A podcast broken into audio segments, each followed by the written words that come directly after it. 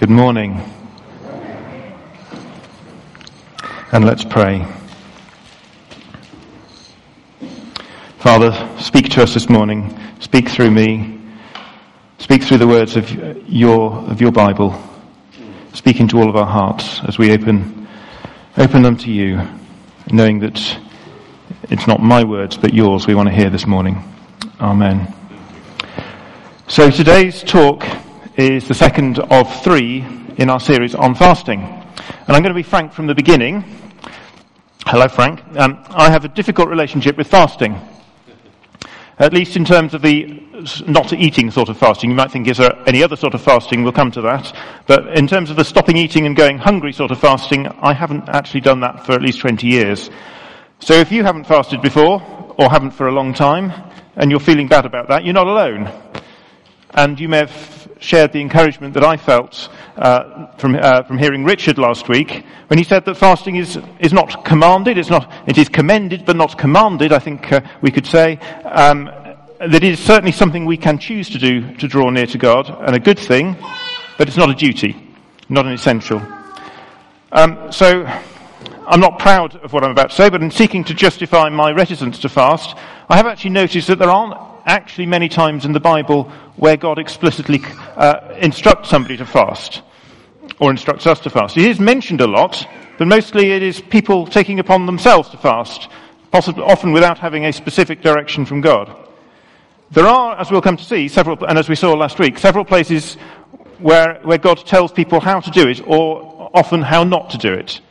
And all of this suggests to me that in those days it was a popular religious practice. There was no need for God to tell people to do it. They were going to do it anyway. And like most religious practices, it was often abused by people wanting to show off or wanting to bend God's will to their own desires. None of which is a reason not to fast. And as Richard said last week, and as I'll say this week, done right, there are clear benefits. And if, like me, you find the whole going properly hungry thing too difficult, there are many other ways to fast. Um, giving something up, like chocolate or media or something else, over a longer period of time. And I particularly remember in this church, we did something called uh, uh, Live Below the Line. And we lived, uh, many of us lived as if we were on benefits for a month. And, it was, and we gave what we didn't spend to Tear Fund and to a range of other charities. And I remember that being hard and having to make some tough decisions as a family. But I also remember the remarkable amount of money we raised as a church. And that shows that fasting and sacrificial giving, the two go hand in hand, can make a tremendous difference. So, slides working? Yes. Uh, let's move to the Bible, and we're going to look today at Isaiah fifty-eight, and uh, go read verses one to seven. So, Isaiah fifty-eight, starting from the beginning, if you want to follow along. Shout it aloud, do not hold back, raise your voice like a trumpet, declare to my people their rebellion, and to the descendants of Jacob their sins. For day after day they seek me out. They seem eager to know my ways, as if they were a nation that does what, what is right, and has not forsaken the commands of God, and has not forsaken the commands of its God. They ask me for just decisions, and seem eager for God to come near them. Why have we fasted, they say, and you have not seen it? Why have we humbled ourselves, and you have not noticed? Yet, on the day of your fasting, you do as you please, and you exploit all your workers. Your fasting ends in quarreling and strife, and in striking each other with wicked fists. You cannot fast as you do today, and expect your voice to be heard on high. Is this the kind of fast I have chosen? Only a day for people to humble themselves? Is it only for bowing one's head like a reed, and for lying in sackcloth and ashes? Is that what you call a fast, a day acceptable to the Lord? Is not this the kind of fasting I have chosen? To loose the chains of injustice and untie the cords of the yoke, to set the oppressed free and break every yoke. Is it not to share your food with the hungry, and to provide the poor wanderer with shelter, when you see the naked, to clothe them, and not to turn away from your own flesh and blood? Uh, last week we read Matthew six, verses from there, um, and like that, this is one of those passages about how not to, how to fast, and particularly how not to fast. And it describes, as we can see, two different approaches to fasting. And let's call them, just as a for instance, let's call them bad fasting and good fasting. So bad fasting is described in verses three to five. Um, it's characterized by an outward display of humility and sacrifice, but no heart change. The people fasting were still mistreating their workers. They were arguing and fighting. And there are clues here that fasting was selfish. They were doing it for their own gain. And it was a, and that it was a form of showing off. And as we see here and elsewhere, fasting does not get a good press in Scripture if it's done to seek God's approval for personal gain, for our own decisions, for our own, our own business, our own well-being, or when it's done to show off, to impress other people. Look how humble we are, lying, lying in, in pain, in sackcloth and ashes, showing how humble we are, yeah. False humility. So what does good fasting look like? We turn to, to verses six and seven. And when we read these verses, they are not, they do not appear to be about fasting. I've got a bit of a problem there. They're not about, they are not obviously about fasting. They are about caring for the poor, about social justice, and about giving. So where's the link? Why did Isaiah ram these two apparently alien concepts together so abruptly? To show you why, I'm going to take a slightly roundabout route. So we need to look for a moment at other places in Scripture where God commands action to help the poor. I said at the beginning that the Bible is perhaps a little short on instructions from God telling us to fast, but that is absolutely not true for verses about tackling poverty. Caring for the poor and needy is a, needy is a really big theme in the Bible. And as an aside, perhaps the people who maybe didn't need to be told to fast, maybe keen, maybe even too keen to impress God and each other by fasting, perhaps those people were slightly less ready to go out of the way for those in need of their help, and maybe needed to be reminded. Maybe we do too. So what's interesting is not just the sheer volume, in the, as we look through the Bible, of the commands to help the poor. There's two things that I really want to draw attention to. Firstly, the commands through the Bible to help the poor are holistic. That means they tackle the whole problem of poverty, include um, not just a, a gift to ameliorate the immediate situation. It, they tackle the whole problem. They include Sabbath years to cancel debts, arrangements to allow everyone from the richest to the poorest to be involved in community events such as festivals. Being, poverty, being poor was not a barrier to being part of the community. Uh, laws to support gleaning, which, um, an old-fashioned term, it gives, gave the poor a more dignified way of supporting themselves than begging. It included laws. So these laws, as you can read through the Old Testament, through uh, Exodus and uh, Leviticus and Deuteronomy, they seek to restore those excluded by poverty or any other reason, to restore them back into the fold of society. The second thing, and what we're going to look at today, is that is the reason that God tells us why we should help those in need. I'm going to look at Deuteronomy now, which is an example of um, one of those verses that I was talking about. Deuteronomy fifteen, verse tw- from verse twelve. If any of your people, that's Hebrew men or women, sell themselves to you and serve you for six years, in the seventh year you must let them go free. This is the, the um, that you mustn't keep somebody uh, in bonded labour for, to you forever. They must have a way of going through. And when you li- release them, do not send them away empty-handed. Supply them liberally from your flock, your threshing floor, and your winepress. Set them up in life after their six or seven, six years with you are done. Give to them as the Lord your God has blessed you. And this is the important bit. Remember that you were slaves in Egypt, and the Lord your God redeemed you. That is why I give you this command today. Moses says that the Israelites should release their bonded laborers and set them up properly for a new life. Why? Because they were once slaves themselves. He is linking their workers' experience now with their own experience, or as Holly reminded us a few weeks ago on a similar passage, it's actually their, their parents' experience, because Moses is speaking to the children of those who were slaves in Egypt. Um, and this is the key point. We care for the poor, or they care, were to care for the poor because they were once in their position. We are to identify with those in poverty, with those who are, are needy. We are to see ourselves as the same as them. And it's so important that Moses repeats it six times in Deuteronomy. It's the six times he has this, these instructions like this, Sabbath, um, gleaning, number of different things. And it's six times he says, remember that you were slaves in Egypt and the Lord your God redeemed you. And this identifying, it's the antidote to so much of the oppression, suffering and conflict in the world. Because if we can only put ourselves in the other's shoes, see them as a real human being, not as an amorphous mass of the poor who are different from us. No, they are people like us. We are we are people who have been poor, who could be poor again, who may be poor today. We will be far less in- inclined to ignore them, to treat them badly. And this is also the link to fasting. There's a great line in the talk from John Mark Comer's church. It was a guest speaker. Um, uh, there's a great line in that talk, in that talk the talk that Uh, on which this talk is based. To eat with someone is to identify them, uh, identify with them. When we fast, we identify with those who have no food. It's really important.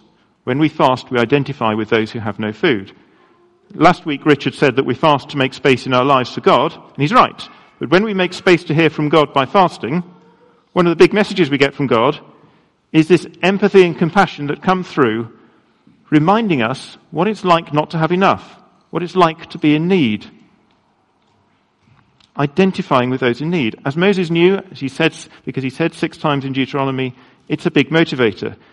To see someone in need is one thing. To feel their need, to feel what it's like to be in their position, to walk with, with them in their shoes, that is quite another. Because we forget that we were once slaves. We forget that we have, from dust we have come. When we have enough, we forget what, is, what it's like not to have enough.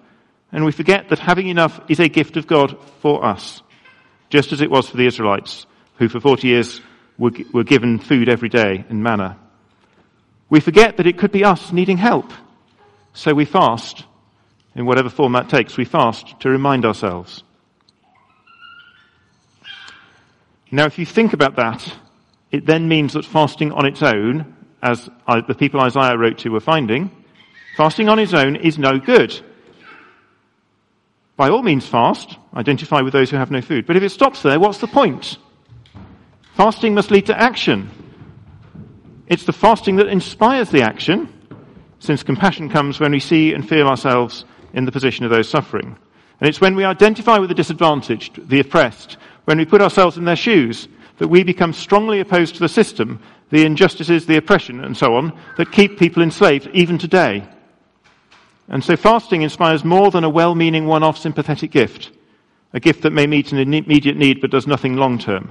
Fasting leads to the sort of holistic, complete, total action against poverty and, and injustice that God so desires and which is so needed to tackle the deep-seated systemic injustices in today's world. That's the sort of long-term strategic change that Isaiah writes about in verse six. Is this not the kind of fasting I have chosen? To loose the chains of injustice, not to retie them tomorrow. Untie the cords of the yoke, uh, not to have it back again tomorrow. To set the oppressed free, but not only for a day, to do it properly. That is the sort of change we're looking for. And so we've reached the key point today, which I have drawn a little picture, because I sometimes like little pictures. Um, And if you've drifted off a little, for which I apologize, for which don't need to apologize, that's, that's kind of sometimes what I do too in listening to people. If you've drifted off a little, now is the time to focus. When we fast, we identify with those who have no food. We put ourselves in their shoes, and we start to realize what it's like not to have enough, not to know where your next meal is coming from, to go to sleep hungry, not to be able to think clearly because you are so hungry, to see. And this is true in many in cultures today, to see your children grow up stunted, small for their age, because you're unable to give them the, the nutrition they need. When we experience that, when we start to feel what it's, feel that, we start to share God's compassion.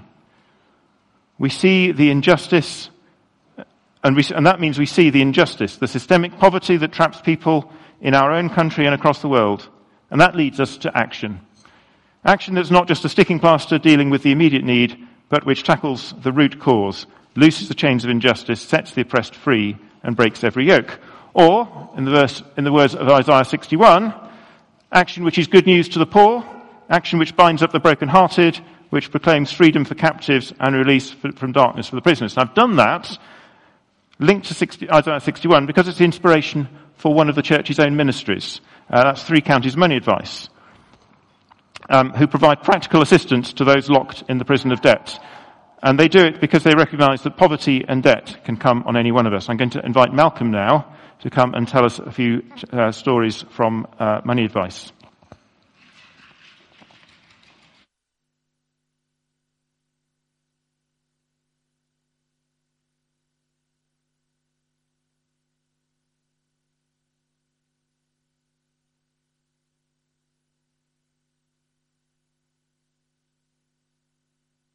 Okay, good morning. Thank you very much, Graham, for that opportunity. Um, Isaiah sixty-one, one to three has been the foundational scripture of our work, and it was the driving force that encouraged our member Keith Potter to found this work some fourteen years ago and drew us to a relationship with an organisation called Frontline Debt Advice. The words, preaching good news, healing the brokenhearted, liberty to captives, opening prison doors to those who are bound, sums up what we do every week in a very practical way. And the only thing I'd ch- change, really, is the word poor, because it's not in our vocabulary these days, but w- the word disadvantaged and needy is what's taken place in our polite language. But it means the same thing. So, as an organisation and as a church, we've been reaching out in the community for the last fifteen years. And many times when we've been doing that, we've been asking ourselves, where is the fruit of our work? The average client that we see takes forty hours work, writing, negotiating, advising. So it's very easy to lose the sight of what we're really about. And after you've spent two hours writing, copying letters, I know myself and my colleagues say, well, what on earth is this all about? The daily reading I had in uh, on my phone this week, one of the days, was do something, even something small. Let's all do something and allow the Holy Spirit to inject a bit of genius into our lives today. He's waiting. He's right there inside your very being. So where is the Holy Spirit working today? And in the past twelve months during this pandemic? Just let me share you f- with a few facts that I think are encouraging. The b- pandemic has changed the focus of most people, whereas I used to talk about the hidden poor of Hazelmere. Many then looked at me quizzically as if I'd imagined something. Now, having come face to face with need, there is much better understanding of our local population. In the last twelve months, you've seen churches rise up to serve its people. The food bank at the Methodist Church has quadrupled its clients. And there is much better understanding now of, in our local population. Hazelmere Help was founded and a community store where people could go with no questions asked. Saint Bart's has set up a befriending team with, for the elderly in their parish, where they call them regularly and get to know their needs. And the Saint Bart's Church has also given Saint Christopher's Church for six months to the vaccination service. And if you think, well, where's Three Counties been? We've been involved in the town as well through money advice. We've given one thousand seven hundred fourteen pounds to thirty-eight people so far, so our donations are going directly to the very needy people. And even as yesterday, a local supermarket gave us two hundred pounds to continue doing it. So you can see there's something happening. So, and after many years of this thorough working and caring, in the last twelve months we've been seeing sometimes a different move, and a move of the Holy Spirit that asks the question of what are we doing to our labours. Let me give you some examples. One of our advisors wrote recently, this client is seventy-four and a half years old, separated from her husband, and has undergone several surgeries in the last two years for problems with her hands, her shoulders, as well as injections in her neck for acute arthritis. She has debts of over thirteen thousand pounds, and some of those were loans, credit cards. that she was forced to take out because by her husband, who incidentally ended up in jail in New Zealand for embezzlement. And th- she writes, to these debt companies, I asked them to, to, to write off the client's debt, giving her age and infirmity. That was rejected, so I left it a while and tried again. I worked out how long it would be before a pound a month repaid the debts. And most of them, it would be, she would be in one hundred forty-four years old. I wrote again this month and had my challenge accepted, and all those debts have been written off. That's what I call setting the prisoner free. Another client came in in two thousand fourteen, stressed out to the point that he could not work. He has a lovely wife, two children, but gets up easily uptight with life generally. Every now and then he would call us and worry about a letter or an unexpected bill we managed. And then late in two thousand nineteen, he called very sadly to say that his wife was in Chertsey Hospital with a mental breakdown to the tune of the fact that she was unconscious for two months. They had two children, ten and two-year-olds. Two months later, she woke up. Unfortunately, she's back home. Now, over eighteen months, we've been caring for them, helping them with food bank, phone calls, offering care, telling the debt collectors not to be silly and give them personal support. He was so grateful to be given a Gideon New Testament eighteen months ago, and now quotes it back to me when he's in trouble, which is quite embarrassing. His wife is now running out regularly with their daughter and has returned to be a good mum. I call that healing the broken-hearted. This next lady came to us, she was in her sixties, very timidly one day, and said to us that she'd maxed out all her credit cards uh, to fund her son's drug habit. And it had started when he had no food. Then he began to blackmail her, as he knew she was doing this from her own money and her, his father would not approve. She then broke down to say that her husband doesn't know that I'm thirty thousand pounds in debt.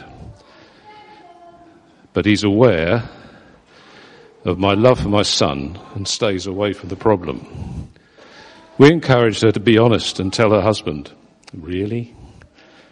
Now, fortunately, she did the right thing and agreed to meet us. We met them both and worked out a pathway to their situation. There were lots of tears all around, but guess who was present? The Holy Spirit. To proclaim liberty to those who are bound, which is what Scripture said. My Christianity is, has to have a practical purpose, otherwise why bother? I delight to see the Holy Spirit at work with people who don't know He exists. That amuses me. And today, well, the pandemic is not over. We might be looking forward to some freedom in a few weeks' time. But the results of locking people up with credit cards is about to be revealed. The mental damage that there has been done to the elderly and infirm is yet to appear. And guess what? We haven't got enough people to manage and care for that that come currently. If you can help or you feel the nudge of the Holy Spirit, please come and have a chat to Julia, Keith or I.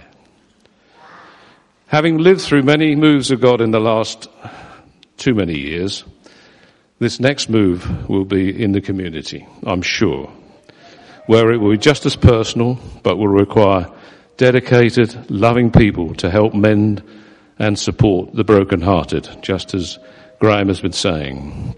Our churches will be resource centres in the community in practical and loving ways. Jesus wants us to get into something that's bigger than we are. And when you give your all to that, that releases the Holy Spirit. And we begin then to fulfil the words of Isaiah. Thank you.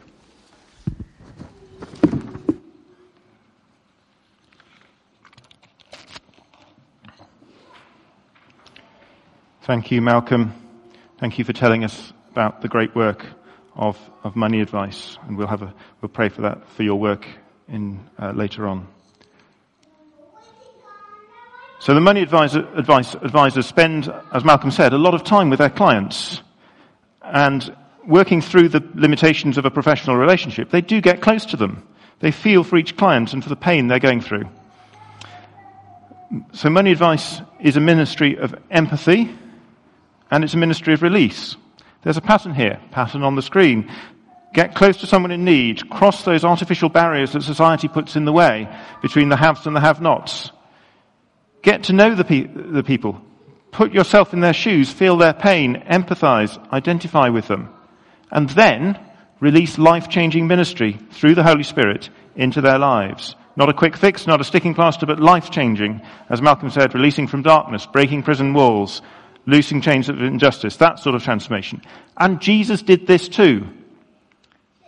He ate with outcasts who nobody, he identified through eating with people who were outcast from society for by means of sin, by means of, by reason of profession. And then he transformed their lives, forgiving them, doing what was needed. Remember Zacchaeus the tax collector, so that they could be welcomed back into society. And lepers. What do you not do with a leper? You don't touch them. It's far more contagious than coronavirus and far more fatal. At least it was in those days. Jesus touched lepers to identify with them. And then he healed them to transform their lives. Life-transforming ministry. Now these sacrifices, time, effort, emotional energy, risk, as Jesus, uh, risk, risk, health risk in Jesus' case, empathy, compassion, these things, things the Money Advice team give to their ministry, things that Jesus did, things that we do. These are a type of fasting, because it's about giving things up, making sacrifices. So actually, the diagram looks more like this. And do you, do you see this link? Sacrificial giving and fasting, two sides of the same coin. And I'm going to give you one more example of that before we move into a, t- into a response. Now, the talk I'm giving you is very loosely based on a talk that was from John Mark Comer's church in Portland, Oregon, uh, from which we're taking our whole series. And I do commend the talk, which can be found at practicing the way dot org. Um, that talk, the talk we're drawing from today was not by John Mark Comer, it's by a visiting speaker uh, who came from another, I think from a local church. He was called Darren Rouanzoin. I apologize to him if I have mispronounced that. And in the talk, he told this story from his own church, and that illustra- which illustrates the same point, sacrificial giving, fasting, empathy, compassion, and practical action all coming together in, the lines, in line with Isaiah fifty-eight. And once when he was about to preach, he received a word of knowledge, which is not something he was particularly used to, I think, but an amount of money came to mind. He had this number, twelve hundred dollars, on his mind. And he sensed that there was a person in the congregation, a single mother, who needed twelve hundred dollars for rent. Uh, he, not being a, massively used to this sort of thing, he, but he, he bravely asked the congregation, is there a single mum present who needs twelve hundred dollars for rent? And a woman start, started to weep. She had four children, and she had her eviction notice that had been served on her in her bag with her that day. Now that church, like we have done today, that church had already passed the bucket round, and that's what, that was what they did. They had a bucket, they passed it round. They passed it round for their normal tithes and offerings, the, the routine weekly giving to the work of the church. But that day they passed it round again. They asked people, I don't think this was a large or a well-off church, um, they asked people to dig deep to help this woman. And in that second passing of the bucket, the amount given was exactly twelve hundred dollars. Holy Spirit is moving. And he says this is what happens when the Spirit of God moves among a community. It's not just, or it's not about feeling warm fuzzies. Uh, it's about social equality. It's about no needs among us. He's quoting from uh, the end of Acts chapter four, from the end of Acts chapter four, which says of the early church, there were no needy persons among them because they shared their possessions and distributed to those in need. And so his church decided to do that every week. And they now pass the bucket round twice each Sunday. The first time the collection's for the church, the second for those in need. And it's really simple. The second time it goes round, if you're in need, you take money out instead of put it in.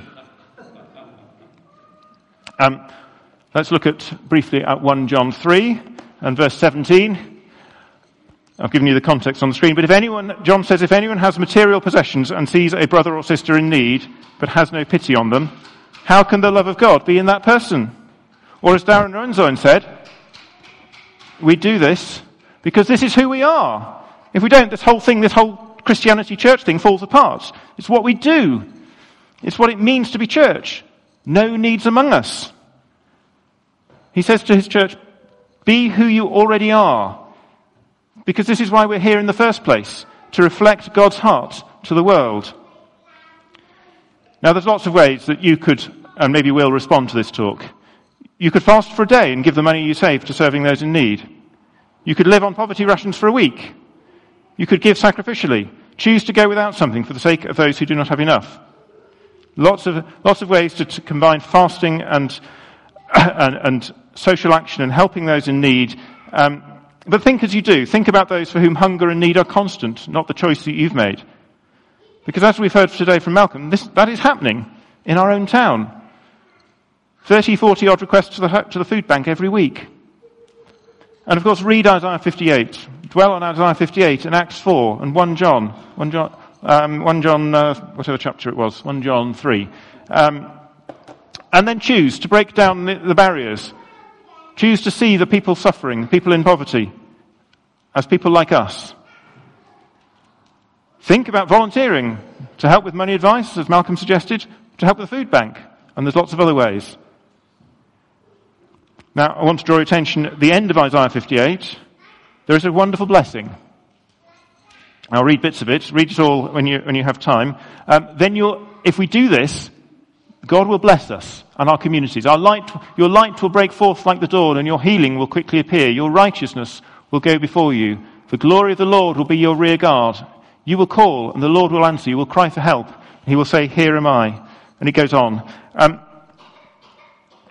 because this is, as our secular studies show, a more equal and a more just society is a happier one for everyone, not just for the have-nots, but also for the haves. So you have opportunities to respond after the service in your own time and to do your own fasting, but uh, we are going to give you an opportunity now to respond. It will take me a few moments to set this up. Um, it's an opportunity to put this into practice. And as that church did, we are going to, to pass the bucket round again. Not literally, because of the virus and because we're, a lot of us are online, Uh, but we are going to ask for another op- offering. Um, but with a slight difference. We're going to ask you to decide today whether you are going to give to help others or whether you're going to ask for assistance for yourself or for your family. Now, we're inviting you to ask for help if you're in significant practical need today. So like the example earlier. And now whether you're here in person or whether you're online, we will give you an opportunity to give.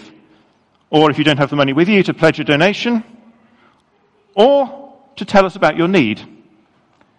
And you may choose to do that now, you may choose to do it later in the week, perhaps after a time of fasting, perhaps after consulting with your family. And we will redistribute the money that is given to those who've asked for assistance, um, or those who we already know to be in need, and we'll do that prayerfully, diligently, and carefully, and Dick has agreed to oversee this on behalf of the leadership team.